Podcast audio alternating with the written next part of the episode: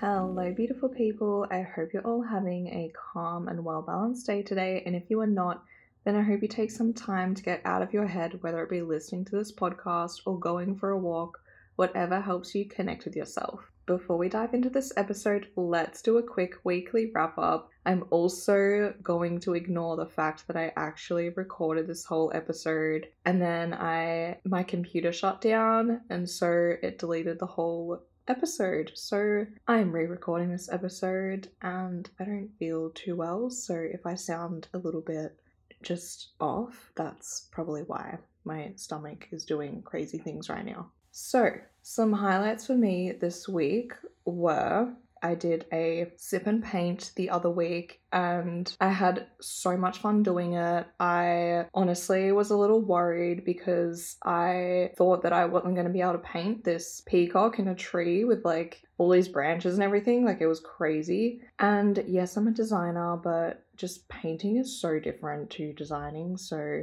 I honestly had so much fun and I actually shocked myself. I the end product I was like pretty happy with it. I mean, it's sitting across from me right now in my living room. It's a masterpiece, if I must say so myself. No, I'm honestly, I just love doing stuff like that. I love trying new things, and turns out I can paint. It's a crazy thing I learned. I also did a meditation class last week as well, and it just like really set up my day. And I had the best time doing it, and I just felt so calm and at peace, and it was just so worth it. It really set up my Sunday. And then some lowlights of the week were just probably my health. I've just been not feeling the best and I'm just trying to get to the bottom of it, get on top of my results and everything.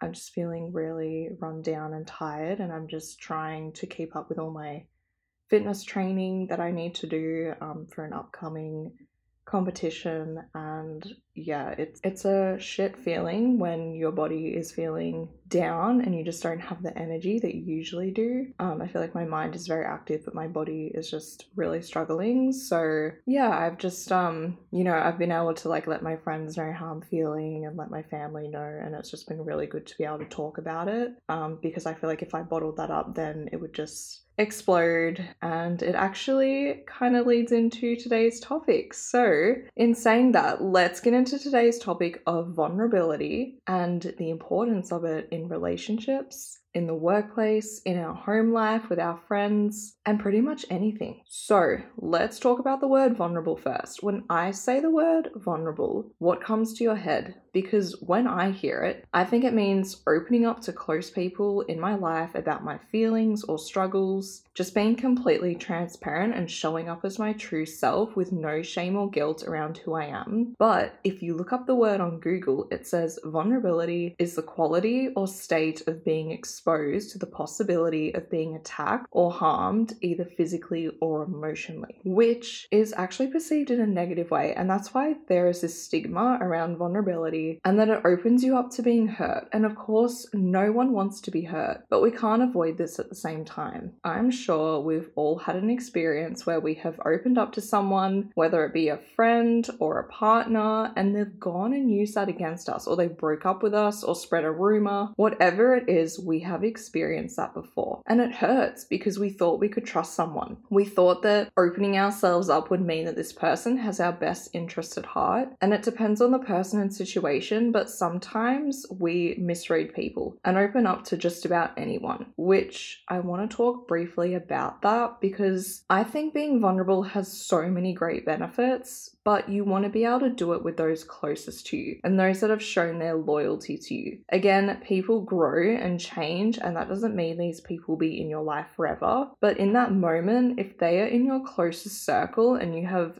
established loyalty and a connection, then I think it gives you a safe enough space to be vulnerable with these people. So, what happens if you are vulnerable with a partner and then they end up dumping you. Well, this can be quite painful because you trusted this person, you opened up to them, you created that connection, and sometimes people just leave and grow and change, and that's so fine. But being vulnerable would have nothing to do with the end of the relationship, and if it did, then this person probably needs to sort themselves out. But you never would have had this deep, loving connection with this person had you not been vulnerable, and it's scary. I'm using breakups as an example, but you open up to someone and then they leave. It makes you feel worried about opening up to someone else again, knowing that they might leave.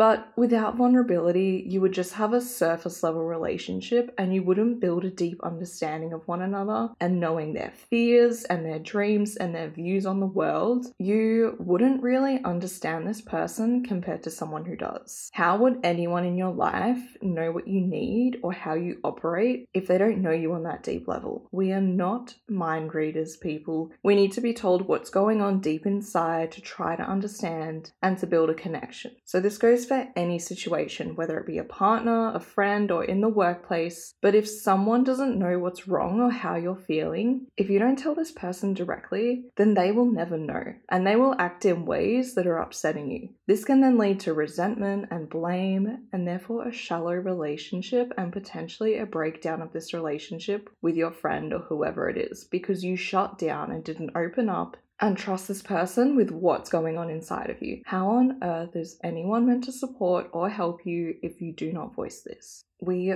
fear vulnerability because we don't want to be rejected. We don't want this person to hate us or look at us differently. And that's why I say don't go telling John down the street about your deepest secrets because you don't even know him. But if you have established relationships and you feel a sense of comfort and security, then this is a great place to start by opening up to this person. Generally, when we do that, the other person then feels safe and comfortable with you, that they then open up to you about themselves, and this becomes the the start of a deep human connection that we long for. Starting is always the hardest part, but trusting your gut is a good place to start. People have to earn your trust, and once this baseline is established, being vulnerable allows you to experience authentic relationships and people loving and accepting you for who you are. Of course, our natural instinct is to protect ourselves and our emotions, but you really do shut down any opportunity of a deep connection. And I don't always mean tell people your deepest, darkest secrets secrets. I mean, even if you're having a bad day, let someone know that you're having a bad day. Open up that dialogue that then invites the other person to open up as well and support you the best way they can. I mean, even if you struggle with vulnerability and letting someone know you struggle with it is opening up. Let them understand why it's so hard. If you were hurt in the past or if it just makes you anxious, let them know why. And then even this helps the person have a better understanding of you and form a deeper connection. Remember, we can't expect experience happy emotions without being vulnerable. Because if we are open to loving someone, we also open ourselves up to pain and being rejected.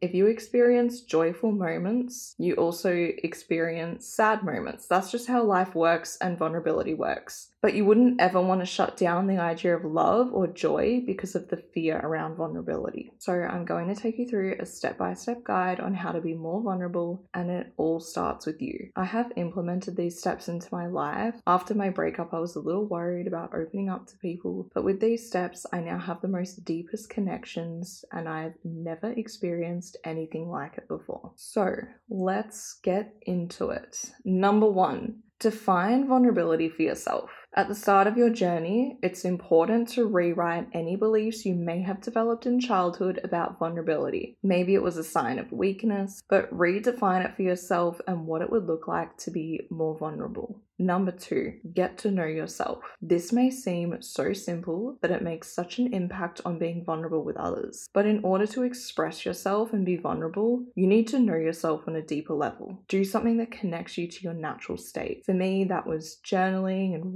reading and being out in nature. Number three, talk to yourself in the mirror. You probably think this one is strange, but just trust the process. Talking to yourself or giving yourself a pep talk in the mirror may feel so uncomfortable, but that's what vulnerability is. This is a super powerful practice in that it allows you to open up with yourself. And if we can show love and compassion towards ourselves, then we can also give it to others. Number four, get out of your comfort zone being vulnerable actually requires you to get uncomfortable and out of that safe space. That's why you can start with doing new things that are out of your comfort zone, starting swimming lessons, doing yoga, going to a pottery class, whatever it is. This will expose you to feelings of vulnerability and getting used to the feeling in a safe space as well. Number five, share your truth.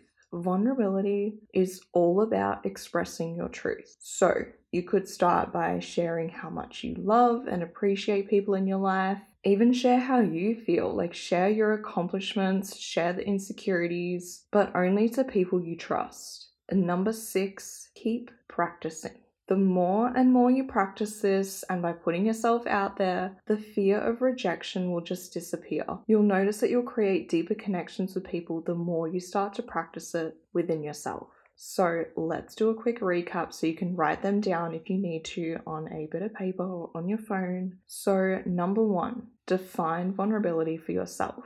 Number two, get to know yourself. Number three, talk to yourself in the mirror. Number four, get out of your comfort zone. Number five, share your truth. And number six, keep practicing. Thank you so much for listening. That is all for today's episode. Please, if you found any value in this, give the podcast a rating and review. That is how others can find this podcast and benefit in some way. If also you have any questions or if you want any specific topics to be spoken about, please just message me over on Instagram or TikTok, whichever platform you're on. I'm more than happy to listen, more than happy to have a chat, and I would love to talk about some new topics on this podcast as well. So I'll say this make it your goal to do something kind for yourself and for someone else today today. I love you all, and I hope you have an amazing day.